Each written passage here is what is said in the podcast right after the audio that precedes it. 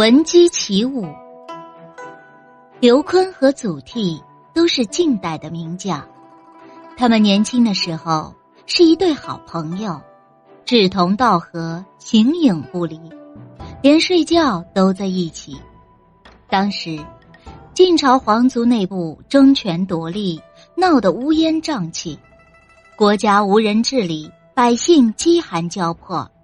刘琨和祖逖身为国家的前途而担忧，常常一起谈论国家大事，决心练好本领，以后有为国家效劳的那一天。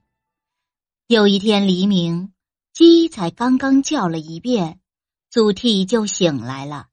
他推推睡在身边的刘琨说：“快起来吧，我们该练功了。”刘琨揉揉惺忪的眼睛，也从床上起来了。